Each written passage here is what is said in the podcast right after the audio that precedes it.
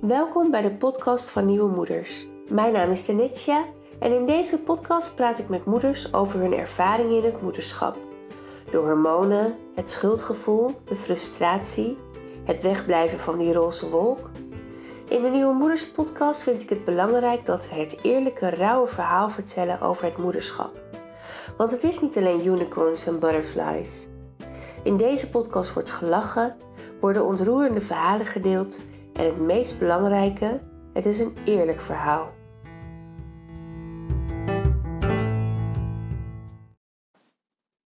In deze aflevering spreek ik met Manon, moeder van twee prachtige meiden. Zij is van haar eerste kindje bevallen in Noorwegen. Hoe was het voor haar om in een ander land zwanger te zijn en te bevallen? En hoe heeft zij de eerste momenten van het prille moederschap ervaren? Hey, hallo Manon, welkom in mijn podcast. Hallo, dankjewel voor having me. Ja. hey, wij zijn aan de telefoon, want jij woont niet om de hoek, hè? Nee, klopt. Sorry daarvoor. Ja, helemaal niet erg. Jij woont in Wallingsveen. En ehm, nou, jij bent mijn eh, jongste zusje. Ja. En ehm, ja, kun je iets over jezelf vertellen? Kort. Ehm, ja, ik ben dus Manon van Rees. Ik ben nog even 34 jaar. Ik ben getrouwd. Ik heb twee dochters en een hond. En ik eh, werk ehm, als case manager ziekteverzuim. En dat vind ik heel erg leuk. En ik ben het jongste zusje van jou, jongste van vier. Ja. En ja, dat ben ik denk ik een beetje te kort. Ja, ja. Ja, en uh, nou, je woont dus niet om de hoek, wat we net zeiden. En ik wilde jouw verhaal ook wel heel graag. Uh, uh, hè, dat jij jouw verhaal ook kan vertellen voor mijn podcast. Want ik denk dat dat een mooi verhaal is voor andere moeders ook om te horen. Dus ik dacht, dan gaan we gewoon lekker even bellen met elkaar. Ja, nee, is goed. Ik vind het um, ja, wel leuk om te delen. Ja. hey, ik zit aan de koffie. Wat drink jij? Ik zit aan de thee. Lekker. Groene thee. Oh, heerlijk. Ja. Lekker. Heb je er ook wat bij of niet? Oh nee, het is naar achter, hè? Nee, het is naar achter, dus ik... Uh... We doen intermittent vasten. Ja, precies. Ja. Lukt het nog? Weer. Ja? Gaat het weer goed? Sinds... Ja, voor mij is dit de eerste dag dat het weer goed gaat sinds oud en nieuw. Dus het is wel een beetje schandalig, maar uh, het lukte me gewoon niet. Nee, nee erg is dat En nu wel. Ja, zeker met de feestdagen, joh. Dat is echt verschrikkelijk. Dan ga je na achter nog even lekker de, iets, uh, iets knabbelen. Ja, ik heb het vaak niet door. Ik heb het niet door. Dan ik, zit ik een koekje te eten en denk ik, oh, shoot, ja. het is al naar achter. Dit mag helemaal niet. Nee. Ja. Maar goed, je zit nu lekker aan de thee zonder uh, iets. Zonder iets, precies. Ja. hey, hoe was jouw ochtend? Mijn ochtend? Ja. Wat een grappige vraag. um, even denken. Ik, ik, vergeet dingen altijd heel snel weer. Hoe was mijn ochtend? Hoe laat stond je um, op? Mij half zeven. Eerst ging mijn wekker om zes uur. Toen dacht ik, oh nee, dat hoeft helemaal niet vandaag. Dus dan heb ik hem om kwart over zes heb ik hem om half zeven gezet. En waarom hoefde ja, dat niet ik, vandaag? Um, uh, omdat ik vandaag één dochter in plaats van twee uh, hoefde klaar te maken. Okay. Omdat uh, mijn man vrij was vandaag. Ah. Dus toen ben ik uit bed gegaan, naar beneden, mezelf klaargemaakt. Weer niet eten, want dat mag pas om 12 uur. Oh ja, ja. Um, en dan uh, haal ik om 7 uur uh, die kleine uit bed en die geef ik dan een flesje en dan uh, ja, klaarmaken. En dan breng ik haar naar de gastouder en dan rijd ik naar mijn werk. Ja, want even voor de mensen thuis, hoe oud is jouw kleinste? Die is twee, ik zeg de hele tweeënhalf, maar ze wordt nou wel echt bijna drie. Ja, ja. dus ruim tweeënhalf. Ja. Ja, 23 mei wordt ze drie, hè? Ja. Dat is op onze trouwdag. Ja. Leuk. Ja. Kleine Nanne. En de, de kleine Nanne.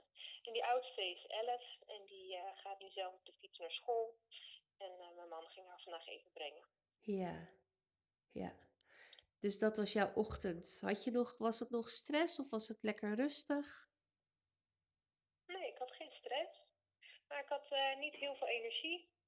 Merkte ik dat Oh. je gewoon laag in mijn energie. En ehm, dan ben ik ook nog eens een uur onderweg naar mijn werk. Dus dan kom ik helemaal voor duf aan. Dus ik, eh, ja, een beetje een, eh, gewoon, gewoon zo'n hoofd vol watten. Soms heb je dat. En dat het ook gewoon niet goed komt, ook al ga je koffie drinken. Ja, Dus toen dacht ik, nou ja, dit is het gewoon voor vandaag. ja. Gewoon geaccepteerd Ja. dat dat het was. Ja. Maar hoe was dat, dat je, toen je thuis kwam dan? Want moest je weer een uur in de auto zitten terug? Ja, klopt. Toen heb ik even gebeld met iemand van mijn werk. Eh, dus dat verzette wel even mijn zinnen. Ehm, ja, en weet je dat die terugreis ook lang is, een uur, dat accepteer ik ook gewoon. Ja, Daar ga ik dan ook niet moeilijk over doen. nee, nee. Dus, eh, en dat is ook even me-time in de auto, Ja. zoals dat ook klinkt. Maar, Ja. eh, want als ik thuis kom, is het natuurlijk gewoon gelijk, eh, dan is mijn man altijd al thuis met de kinderen. Ja, En dan is het gelijk eten en dan, eh, nou ja, gewoon het bekende spitsuur tussen zes en acht. ja. Dus dan vind ik dat uurtje in de auto ook niet heel vervelend. Nee, hè? Er is nog even een beetje uitstel van executie of zo. Ja, stilte voor de storm. Ja, ja. Ja, inderdaad. hey, want eh, nou ja, je zei net, je oudste dochter is elf en je jongste wordt drie binnenkort. Hoe was het voor jou om moeder te worden voor de eerste keer? En hoe oud was je toen? Ik was eh 23 dat ik eh, mijn dochter kreeg. En dat was ook heel bewust gepland. Mijn man en ik wilden eh, toen gewoon heel bewust een kindje. We waren toen ook al getrouwd. En ik had er wel ideeën over om ook eens jong moeder te worden. Mhm. Omdat ik zelf ehm, oude ouders heb. Voor mij, ik ben natuurlijk een, na, een beetje een nakomertje. Dus mijn ouders heb ik altijd wel ervaren als oud. Dus ik had altijd het idee van ik wil dan zelf jongmoeder worden. Dan sta je er wat dichter op of zo. Wat minder generatiekloof. Ja, oh wat grappig, want Ehm, ik, want ik wou zeggen van, oh, omdat jij, omdat mama jong was toen ze moeder werd, maar was natuurlijk dat ze toen ze ons kreeg, was ze jong. Ja, Toen ze jou kreeg Ja. was ze 32, denk ik. 32. Ja, ja, Zo oud was ik dat ik mijn tweede kreeg. ja, Dat ja, grappig. ja, Maar ehm, nee, toen ik eh, eh, ja, van de oudste was ik dus 23 en dat was allemaal heel bewust. En ik vond dat, ehm het ging ook makkelijk zwanger worden, was ik heel blij mee. En ik vond het ja, een soort magisch idee dat er een kindje in mij groeide. ja, Dus dat ging allemaal, ehm, een fijne zwangerschap gehad. Het ging allemaal leuk en goed. Ik vond het heel leuk, zo'n dikke buik. ja, En ja, dat, dat is allemaal leuk. En, ehm, en toen ze eenmaal geboren werd, ehm, ja, was, het wel, was het wel heel heftig. Toen dacht ik, oh, shit, nu heb ik een kindje. ja, Ehm, hier moet ik dus nu gewoon altijd voor gaan zorgen. ja. En, en herkennen, want even terug naar toen je zwanger was. Je zei, je vond het magisch dat er een kindje in je groeide en ja. Ja. je vond het fijn om zwanger te zijn. Had je al een bepaald beeld van je kindje toen?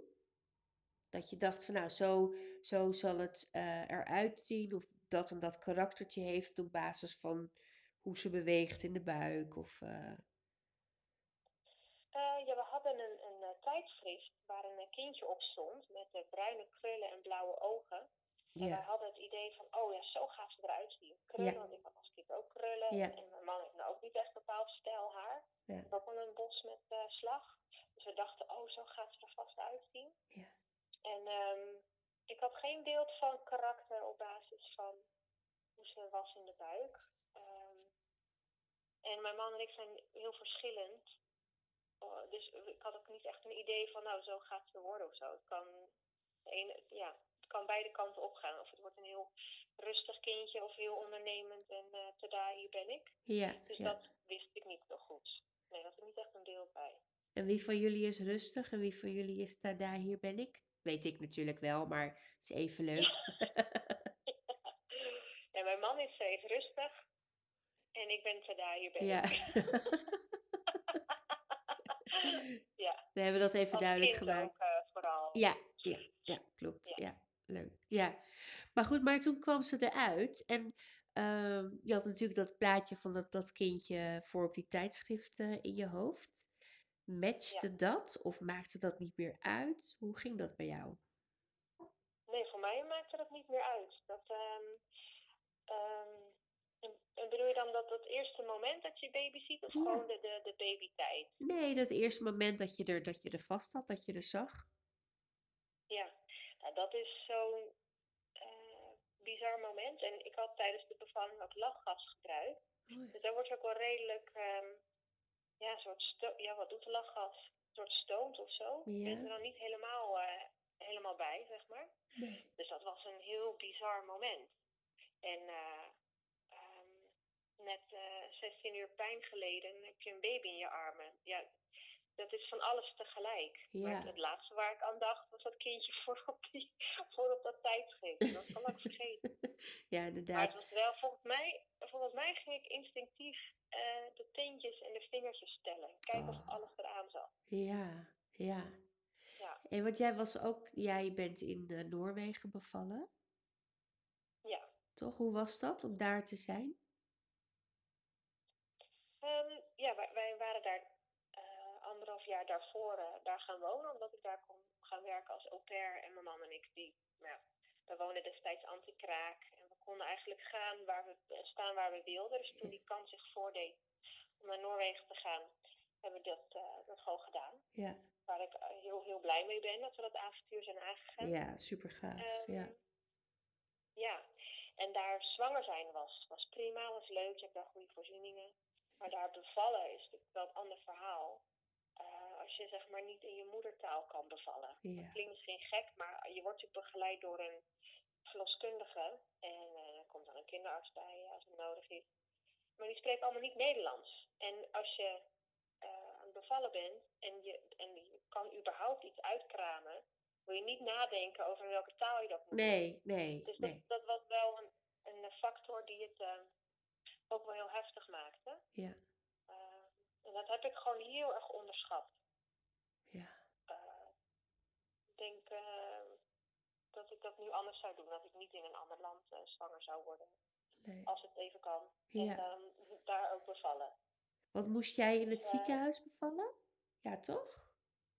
Dat was, ja, ja dat, eh, iedereen, eh, Ja. iedereen bevalt in principe in het ziekenhuis in Ja. Ja, ja, En ze hebben daar geen kraamhulp. En kraamhulp is echt heel Nederland.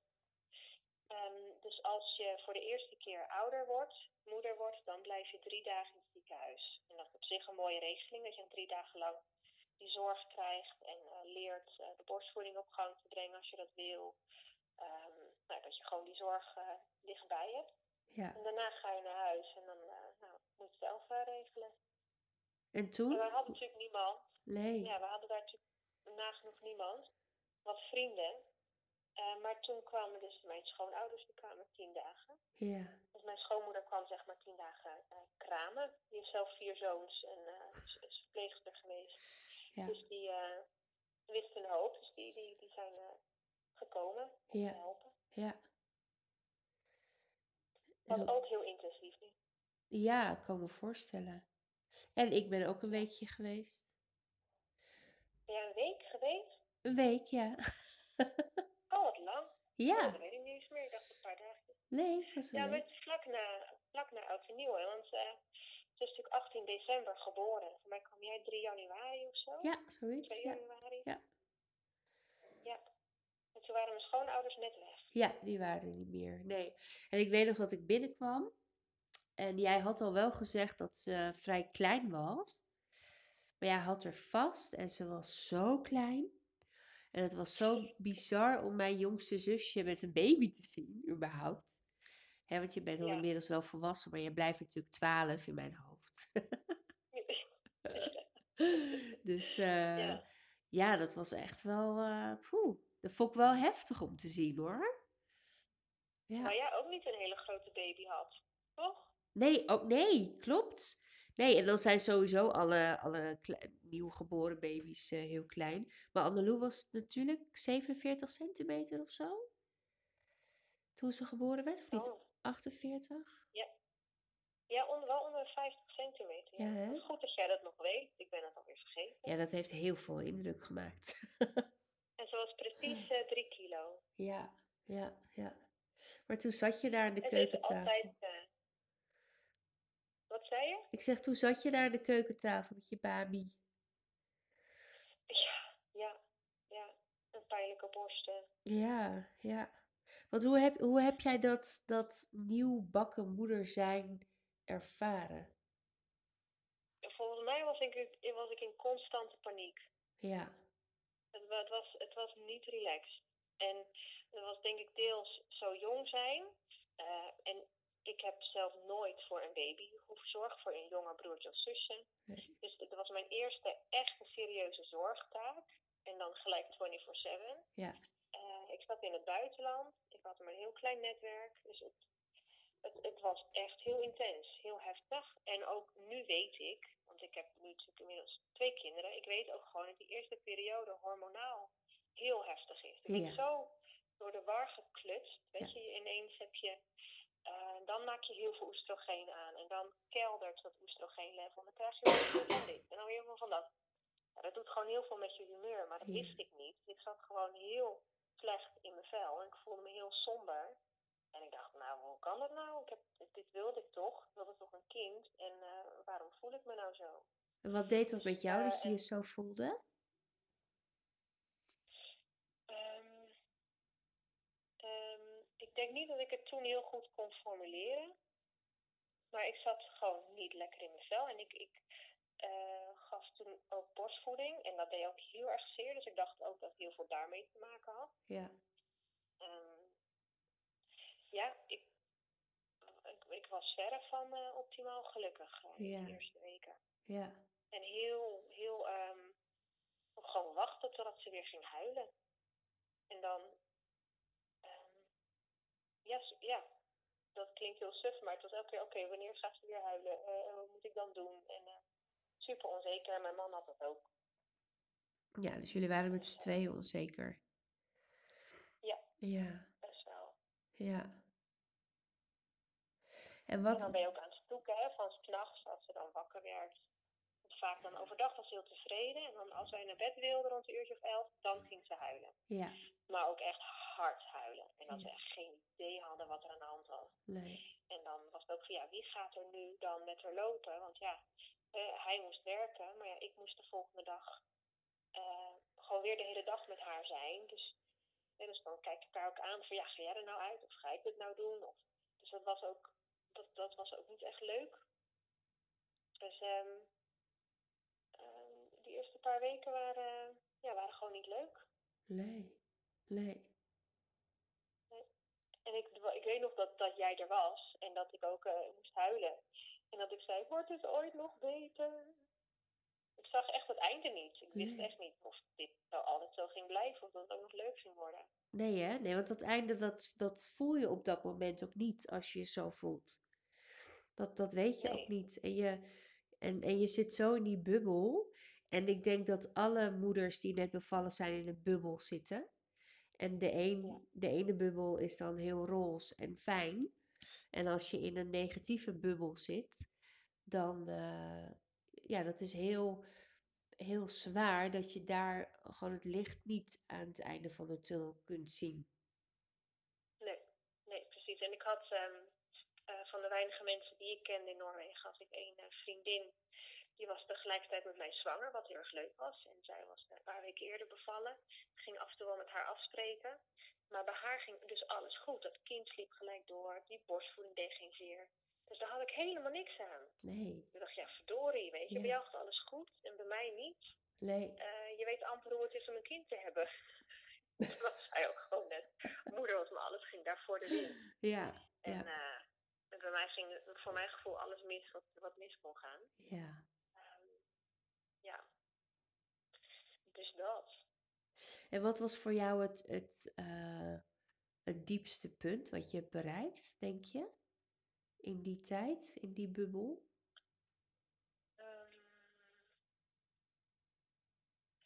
Oeh, ik denk, ja, er schiet me één, eh, één momentje te binnen dat ik, ehm, volgens mij, dat ik weer, ehm, dat ik haar weer ging voeden en dat het weer heel erg pijn had gedaan.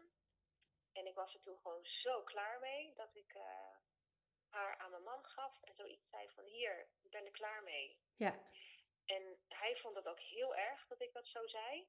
En hij kon er toen op dat moment ook geen begrip voor opbrengen. Maar ik voelde me gewoon zo ik, eh, ja, ik had gewoon soort niks meer te bieden of zo. En, en een baby moet je natuurlijk acht tot tien keer per dag of zo aanleggen. En elke keer die pijn. Ja. Ehm, ik was er gewoon zo klaar mee. Maar, maar dan ook direct dat schuldgevoel. En direct dat je jezelf hoort en denkt, eeuw, ben ik dit? Ik wil het helemaal niet zeggen. Nee. Maar ik kan nu ook even niks anders bedenken dan dit. Nee, nee. Dus dat was denk ik wel een, een dieptepunt. Ehm, wat me echt wel helder voor de geest is. Ja. Leven, ja. Ja. ja, ik weet ook nog hoor, dat wij uh, op een gegeven moment ook flesjes zijn gaan kopen en zo. En dat ik ook wel, want ik had natuurlijk uh, soortgelijke ervaringen en ook met borstvoeden. Dat ik ook tegen jou zei van joh, hier, moet je echt mee stoppen. En ik, ik denk niet dat dat het moment is dat jij zelf ook al bedacht van ik moet stoppen. Maar dat we wel al naar flesjes aan het kijken waren en kan het niet, uh, hè, kun je niet uh, flesvoeding gaan geven. En, Ja, nou, volgens mij hebben we dat toen één keer geprobeerd. Ja. Ik weet niet of het flesvoeding was of dat ik het had afgekolfd, maar dat hebben we toen gegeven in een flesje. En ik weet nog dat ze met gebalde vuisten dat flesje binnen no time opdronk. En toen was die op. En toen zetten ze het op een krijzen. Oeh, en toen dacht ik, dit kan dus niet. Ik kan dus niet haar het fles gaan geven. Ik moet dit dus blijven doen. Ja. En ik ben, ik ben wat afgegaan naar dat consultatiebureau. Van jongens, kijk nou mee doe ik het goed? Leg ik er goed aan? Drinkt ja. ze wel goed? Want waarom doet het zo pijn? Want iedereen zegt, als het pijn doet, doe je het niet goed. Ja. Um, maar daar, daar lag het niet aan. Maar ik heb, ik heb rood haar, ik heb een lichte huid. Uh, dan gaat je huid gewoon snel stuk. Ja. Je hebt veel gevoeligere huid dan dat je donker bent en meer pigment hebt. En waarschijnlijk heb ik nog een paar andere dingen tegenzitten. Wat betreft uh, um, nou ja, wat je, hoe je borsten in elkaar zitten om, om, om pijnloos borstvoeding te geven. Ja, ja. Daar zijn we de tweede keer ook wel achter gekomen. Um, dus ja, linksom of rechtsom deed gewoon zeer. Dus ik heb gewoon uh, drie maanden met pijn borstvoeding gegeven. Uh, en achteraf denk ik van, ik, ik had um, dat, dat overgaan op dat flesje had ik moeten faceren. Had ik, ik had niet gelijk op moeten geven. Ik had nou, gewoon van die technische dingetjes. Weet je, even na twee minuten, speentje erin en dan weer verder. Dat ze ook niet te snel klaar zou zijn ermee. Maar goed, we hebben dat één keer geprobeerd en dat, dat was gewoon, dat ging niet goed. En toen dacht ik van, nou, dit is dus ook geen optie. Ik moet dus door blijven gaan hiermee. Maar en, dat, dat, ja, dat achteraf heb... vind ik dat wel heel stilig voor mezelf. Ja, en dat heb je dus drie maanden volgehouden. Dat is ja. echt heel lang.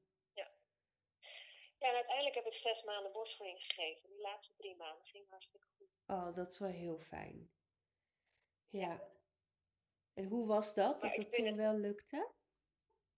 Ja, dat was, dat was wel echt fantastisch. Want um, toen waren we inmiddels ook weer terug in Nederland. Toen zij drie maanden oud was, zijn we teruggegaan.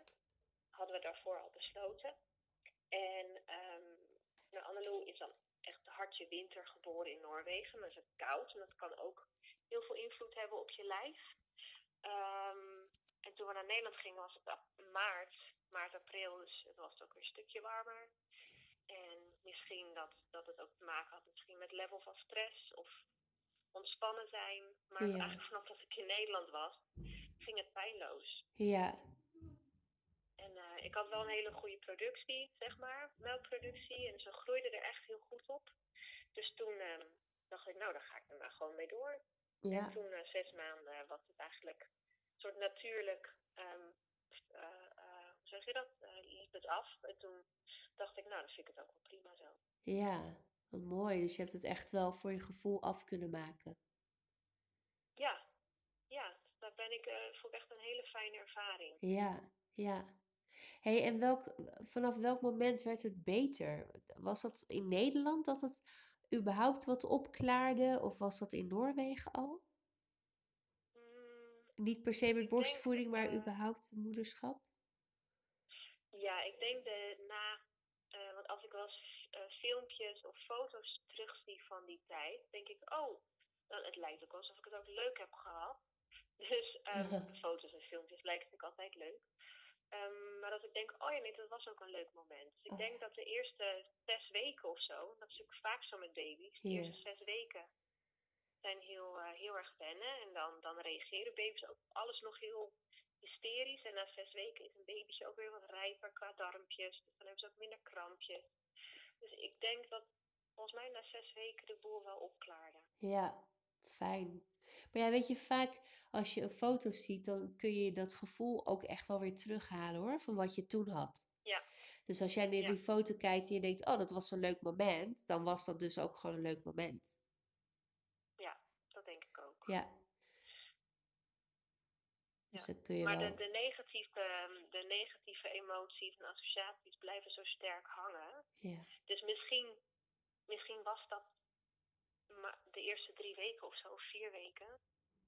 Maar dat lijkt dan een soort van het grootste deel van de tijd geweest in, de, in die eerste drie maanden. Maar misschien was het maar een, korte periode, maar dat weet ik niet meer zo goed.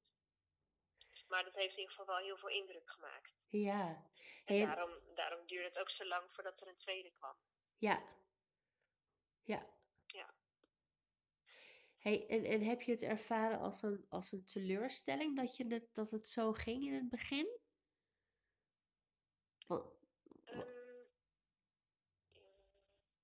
oh, dat woord heb ik er eigenlijk nooit aan gehangen. nee. Teleur... Ja, ik denk het wel. Ja. Ja, ik denk het wel. Want daar ga je Al natuurlijk niet van uit als je zwanger raakt, hè? Dan, dan eh, niemand bedenkt ik word zwanger en ik krijg een kind, ik ga het niet leuk vinden, hè? Of ik ga niet weten wat ik moet doen of in paniek raken of eh, eh, Ja. ja. Ik, nou, ik was, nee, ik denk niet dat ik zeer teleurgesteld was. Ik was, ehm, dat is een soort van naar binnen toe. En mijn emoties zijn dan wat meer naar buiten gericht. Ik was heel verontwaardigd eigenlijk. Ik dacht, waarom heeft niemand me dit verteld? Oh ja, ja, En ik dacht, ik kan mij niet wijsmaken dat er geen andere moeder is die dit zo ervaart. Maar waarom heb ik dat nooit gehoord of ergens gelezen? nee. Dus toen dacht ik, dan ga ik dit verhaal gewoon vertellen. dat, het, dat die roze wolk is echt bullshit. Ja, En toen, ehm, wat, en misschien heb ik gewoon nooit moeders gesproken, ik weet het niet.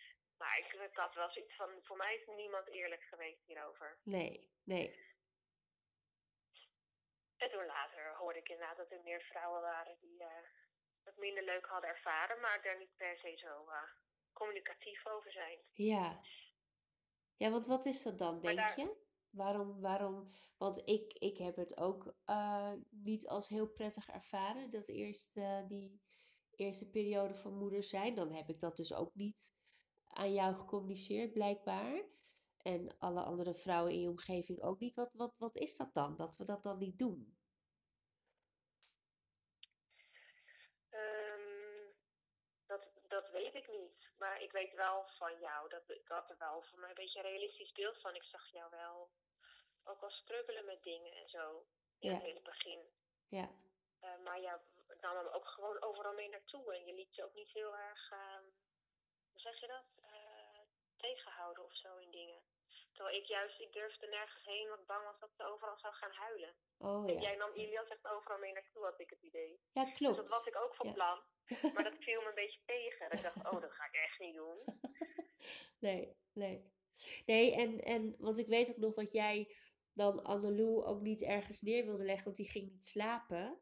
Maar ik vergat dat moment altijd dat Ilias niet wilde slapen. Want die ging ook nergens slapen. Alleen, eh, ik had zoiets van, ja, maar ik moet eruit. Ik moet weg. En ook omdat ik natuurlijk wel eh, veel alleen was ook. Dat ik dan alleen met mijn kind thuis zat. Ik dacht van, ja, eh, ik, ik gooi hem achter in de auto en eh, ga met die banaan. Ja, dus ik, ehm, ik, ik nam hem inderdaad overal mee naartoe. Maar jij had dan dus dat voorbeeld en je dacht, oh, dat lukt, dat, dat lukt dan niet. Of jij durfde dat niet. Nee. Ehm, maar ik was niet heel erg aan het vergelijken hoor. Maar Nee. als ik ook terugdenk. Ik was ook wel natuurlijk super jong. En ik weet nog wel dat ehm, een, vri- ehm, een vriendin van jou zei over haar kinderen. Ja, klein- de periode van kleine kinderen zou echt tropenjaren. En ik dacht, echt super stom. Oh, dat klinkt heel relaxed, tropenjaren. ik wist niet dat dat een uitdrukking was voor iets negatiefs. Tropen zijn lekker warm, Ja. chill, vakantieoord. Ja, Zij bedoelde gewoon, dat is gewoon buffelen. ja, Maar zeg dan gewoon, dat is buffelen. Ja. En ga niet zeggen dat het tropenjaren of zo. Nee, wees niet zo cryptisch. ehm, ja, Nee, zeg Ja. gewoon hoe je het ervaart. ja, Maar ja, dat is toch een taboe dingetje. ja. Ja, gek, gek is dat eigenlijk. Ja, want zo hou je het wel met elkaar in stand. Ja. Want dat ja, niemand het misschien leuk vindt, maar denkt, oh jee, ik heb het nog nooit van iemand gehoord dat het niet leuk is. Ga ik Nee, het ook maar niet zeggen. En dan nee. blijft die onzekerheid wel hangen. Ja, ja. Nou, ik heb het hier ook wel eerder met mensen over gehad dat ik me ook. Kijk, ik heb vaak dat als ik. eh, ik heb ook mensen om mij heen in mijn omgeving die eh, moeilijk kinderen kunnen krijgen. En als jij dan eh, na eh, drie keer hatsenflatsen zwanger raakt en eh, je kind gezond op de wereld zet zonder eh, uitscheuren en knippen en daar vervolgens niet blij mee bent. ik kreeg dat bijna mijn strot ook niet uit bij die vrouwen. Hè, dus dat, dat, dat zeg je dan ook niet. Want, want je wilt dankbaar zijn omdat je gezond zwanger bent geraakt en een gezond kind op de wereld hebt gezet en daar eigenlijk ook niks mee aan de hand is. Behalve dat jouw Mhm. hormonen dus gek gaan doen. Maar ja, dat, dat kun je eigenlijk pas later bedenken. Van ja, het waren gewoon die hormonen. Hè? Misschien ook wel een stukje ja, erfelijkheid. Dat kan natuurlijk ook. Mhm. Eh, wij kunnen natuurlijk niet meer aan mama vragen hoe zij het heeft eh, ervaren in het begin. Maar het kan natuurlijk best wel zijn dat dat een stukje in ons eh, ja, bloedlijn zit of zo. Of dat, dat die hormonen. Eh, dat, dat, dat je, dat je zo'n last hebt van die hormonendrop. Of uh, nou ja, noem Ja. het. Ja, ik had toen uh, in ieder geval niet dat ik weet vrouwen om me heen die, die moeilijk moeder konden, of niet makkelijk zwanger konden worden. Mm -hmm. uh, want ik was in mijn kring wel een van de jongste, een van de eerste, zeg maar, die kinderen van mijn vrienden. Ja. Uh, waren wij er wel heel vroeg bij, zeg maar. Mm -hmm. Het grappige is dat tegen de tijd dat ik de tweede kreeg, gingen veel mensen maar, voor de eerste lichting. ja. ja. dus, um, um, ja, dus daar heb ik nooit zo rekening mee hoeven houden, heb ik het idee. Maar ik snap wel dat je dan je woorden wat zorgvuldiger kiest. Ja, ja. ja. Aan, de an- ja maar aan, aan de andere kant is het ook wel wat het is. En je bent natuurlijk niet uh, on, ontevreden in die zin dat je moeder bent geworden. Maar mm -hmm. de, de ervaren werkelijkheid is, is wel wat die is. En um, ja, ja. Ja. Ja, dat is ook zo. Ja. ja, nee, dat is ook zo. Dus jij zegt daar eigenlijk mee van dat we moeten veel meer gewoon eerlijk kunnen zeggen hoe het, hoe het is. En elkaar daar bijna ja. gewoon op voorbereiden. Van, ja, want ook het, ook het verdriet van een vrouw en van een man die geen kinderen kunnen krijgen, dat verdriet mag er zijn. En Ja. daar mag over gepraat worden. Ja. En de, de struggles van nieuwe ouders mag er ook zijn. Dat mag ook besproken worden. Ja, ja. Nou, helemaal gelijk. hey, dan maken we even een sprongetje naar uh, een paar jaar verder. Want jij noemde net van, ja, hè, dat is ook wel de reden dat het, hè, dat het zo lang duurde voordat er een tweede kwam. Uh, op een gegeven moment kwam wel dus dat moment dat jullie, of dat jij er klaar voor was om een, uh, een, een, aan een tweede kindje te beginnen. Hoe is dat gegaan? Ja, um, ik had sowieso in mijn hoofd, want toen Annelou voor mij nog geen jaar was, toen ben ik weer een studie ook op gaan pakken. En ik had in mijn hoofd van nou, als ik wil sowieso eerst die studie af hebben, voordat we voor verdere gezinsuitbreiding gaan. Yeah. Maar ik had ook wel in mijn achterhoofd van nou, ik vond die eerste periode wel heftig. En ik vond de peuterperiode ook wel heftig. Ja. Yeah. Um, misschien vind ik alles wel heftig, maar um, ik dacht nou, ik, uh, ik, ik uh, misschien houdt het hier wel gewoon bij. En we, en we uh, waren ook wel gewoon heel compleet met z'n drietjes. Ja. Dus ik had ook nooit het gevoel dat we niet compleet waren. Nee, nee.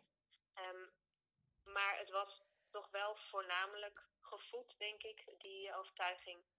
Uh, door en de, nou, de pittige, hoe pittig ik alles had ervaren. En ja, je weet pas wat moeder zijn met je doet als je moeder bent. Daar kun je eigenlijk niet op voorbereiden. Nee. Um, dus ik kwam er toen ook achter van nou, ik ben niet moeder gans, weet je. Ik, ik zelf kind ook wel ook vier kinderen. Maar daar kwam ik al snel van terug. Ik dacht, nou, echt niet dat ik vier kinderen, dat trek ik gewoon niet. Nee. En mijn man trouwens ook niet. Nee. Want die is rustig, maar die houdt ook van rust. Ja. En uh, continue drukte of geluiden of zo, dat, dat, trekken wij gewoon slecht. Nou ja, en kinderen hebben is inherent aan geluiden en gezellige drukte en zo. Dus we hadden al zoiets van, nou, dit, dit, blijft wel een klein gezin. Ja.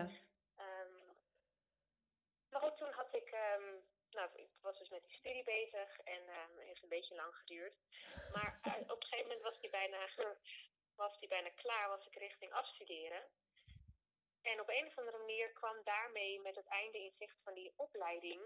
Um, had ik zoiets van: oké, nu is die opleiding af. Dat was voor mij altijd zo'n eikpunt voor wel of geen meer kinderen krijgen.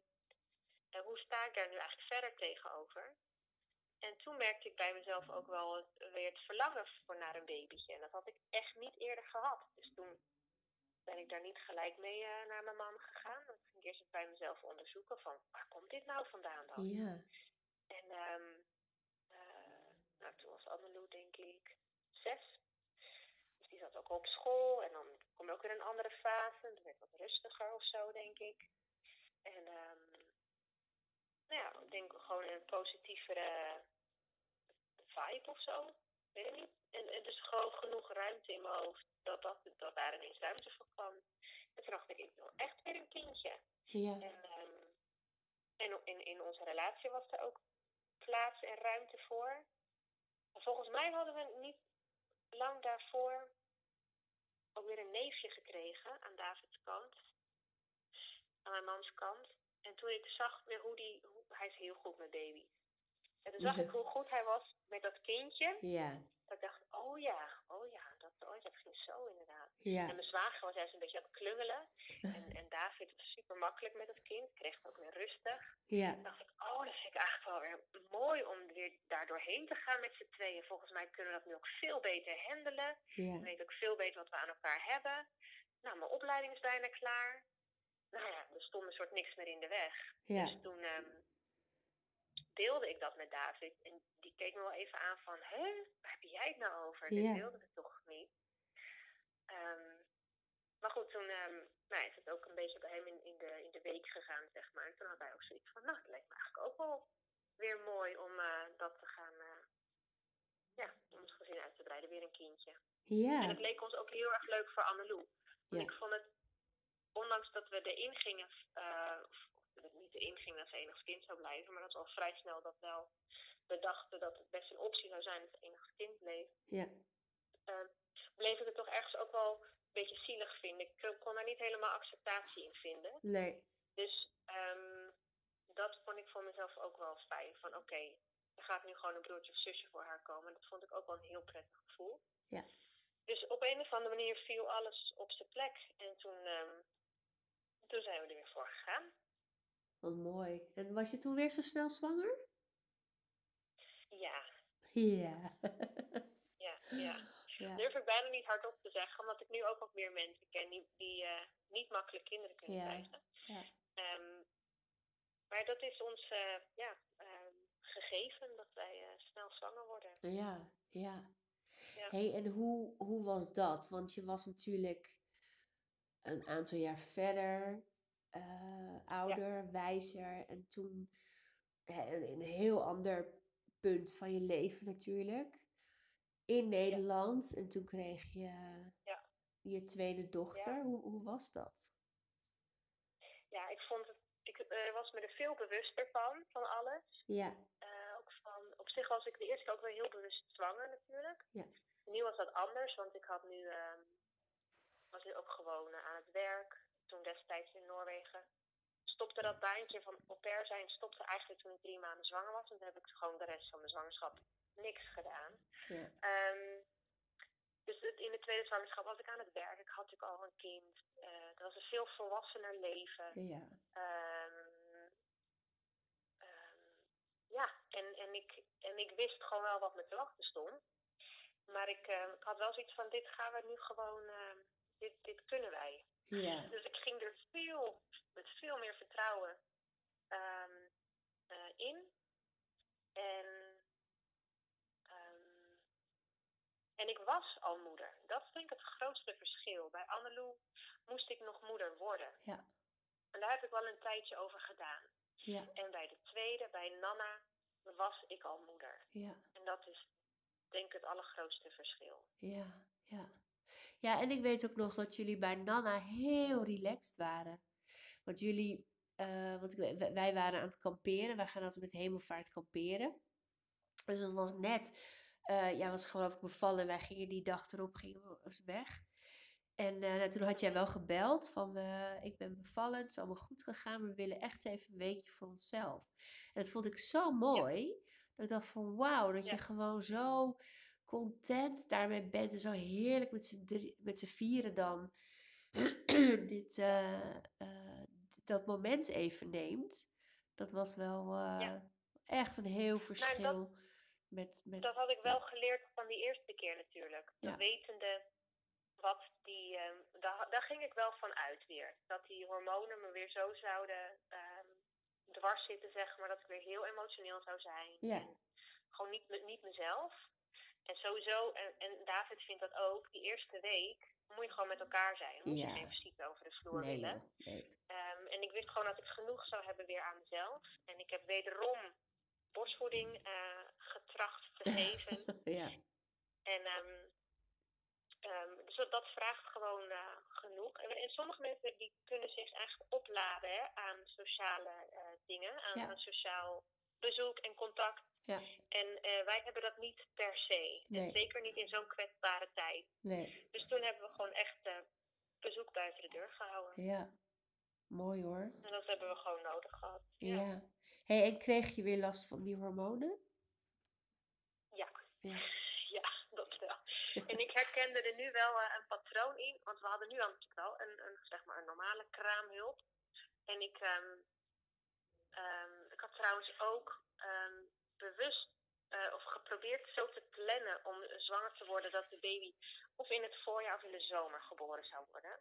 Want Annelou is echt een winterbaby en weet je, januari, nu ook, ik vind het gewoon een rukmaand. Het is alleen maar donker, dat doet ook gewoon geen mens goed. Dus ik dacht, Oké, ehm, wat heb ik geleerd van de vorige keer? Ik wil heel graag een zomerbaby. Dat als mijn humeur in ieder geval slecht is, dan is het weer in elk geval zonnig. Ja, ja, Nou ja, dan moet je ook maar treffen. ja. Maar goed, het is 23 mei geboren. Het is in een prachtige week Ja, geboren. ja. Dat is heel Daar mooi. heel weer. erg mee geboft. Ja, Dus als ik dan zelf een, eh, een somber wolkje was, ja, dan kon ik in ieder geval gewoon lekker naar buiten. En Ja. ik hoorde de vogeltjes fluiten en dat maakt je wereldje dan al even heel anders dan dat het buiten sneeuwt en koud is. ja, En dat je binnen moet zitten en dat het om vier uur alweer donker wordt. ja. Ja. Ehm, en ik merkte dus dat eh, als de kraamhulp ongeveer naar huis ging, ik dacht dat het daardoor kwam, dat ik dan wat moest huilen en emotioneel werd. Maar het was gewoon naarmate de dag verstreek, van drie, vier uur, dan werd ik gewoon weer down. Ehm, en 's ochtends, in het begin van de middag, was ik helemaal het vrouwtje en helemaal eh, happy. En dan drie, vier uur 's middags werd ik weer somber. Op een gegeven moment dacht ik, oh, wacht even. Dit is gewoon, waarschijnlijk heeft het iets met mijn hormonen of met de stofjes in mijn hersenen te maken.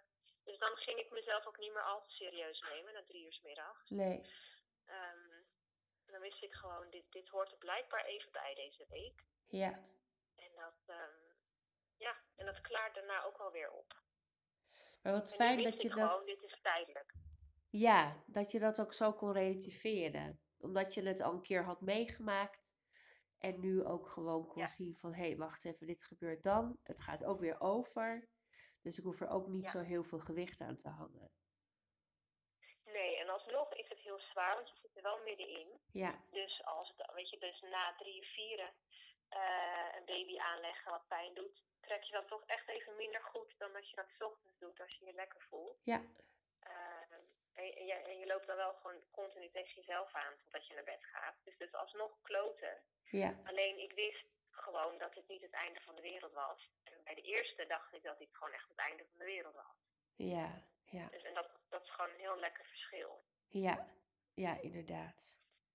Ja, En, en veel meer genoten, bewust genoten van dat, dat hele kleine van een babytje en dat, dat wonder ervan. En weten ook hoe snel het voorbij gaat. ja, Ehm, en ehm, dat ik dat nu wilde ik dat niet. Ik dacht, oh, dit is weer zo, dit is zo snel voorbij.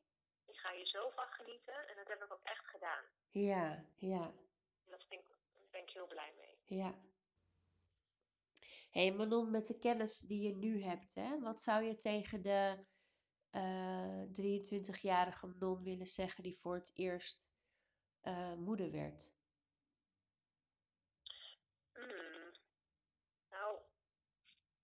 12-jarige Manon is ook wel een beetje eigenwijs. Dat is misschien een beetje selectief gehoor. Oké. Eh, maar ik zou in ieder geval, ik weet niet wat allemaal dan zou bij blijven hangen. maar um,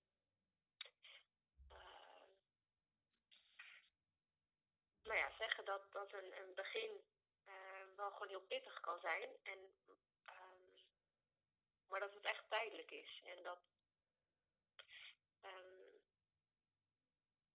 ja, dat, je, dat, dat ik dan ook niet te streng um, voor mezelf zou moeten zijn. Of, uh, um, en, en ook misschien wat meer proberen te uiten wat ik dan voelde. En niet alleen in het heet van de trein. Ja.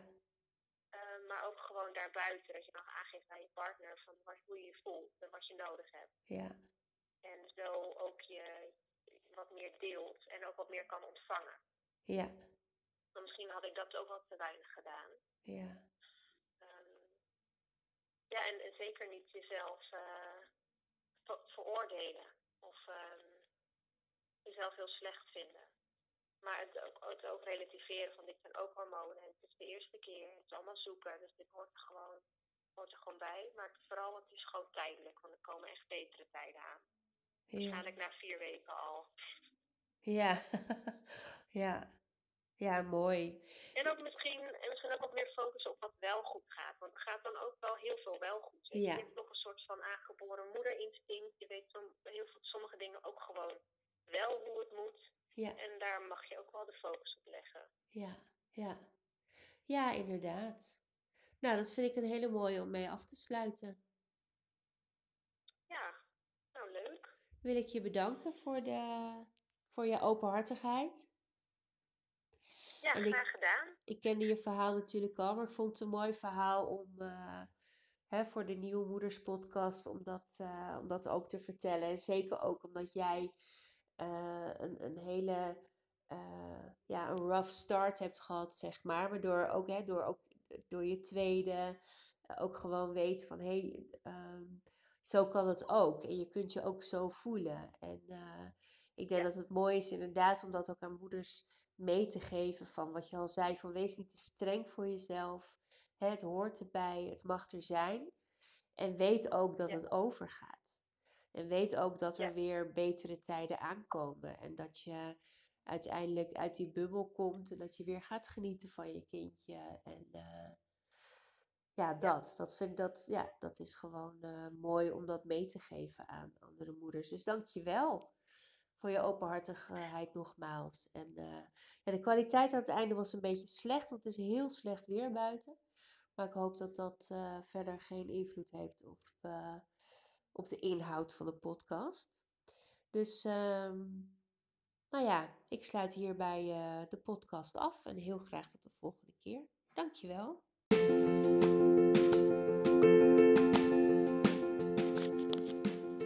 Bedankt voor het luisteren naar deze podcast.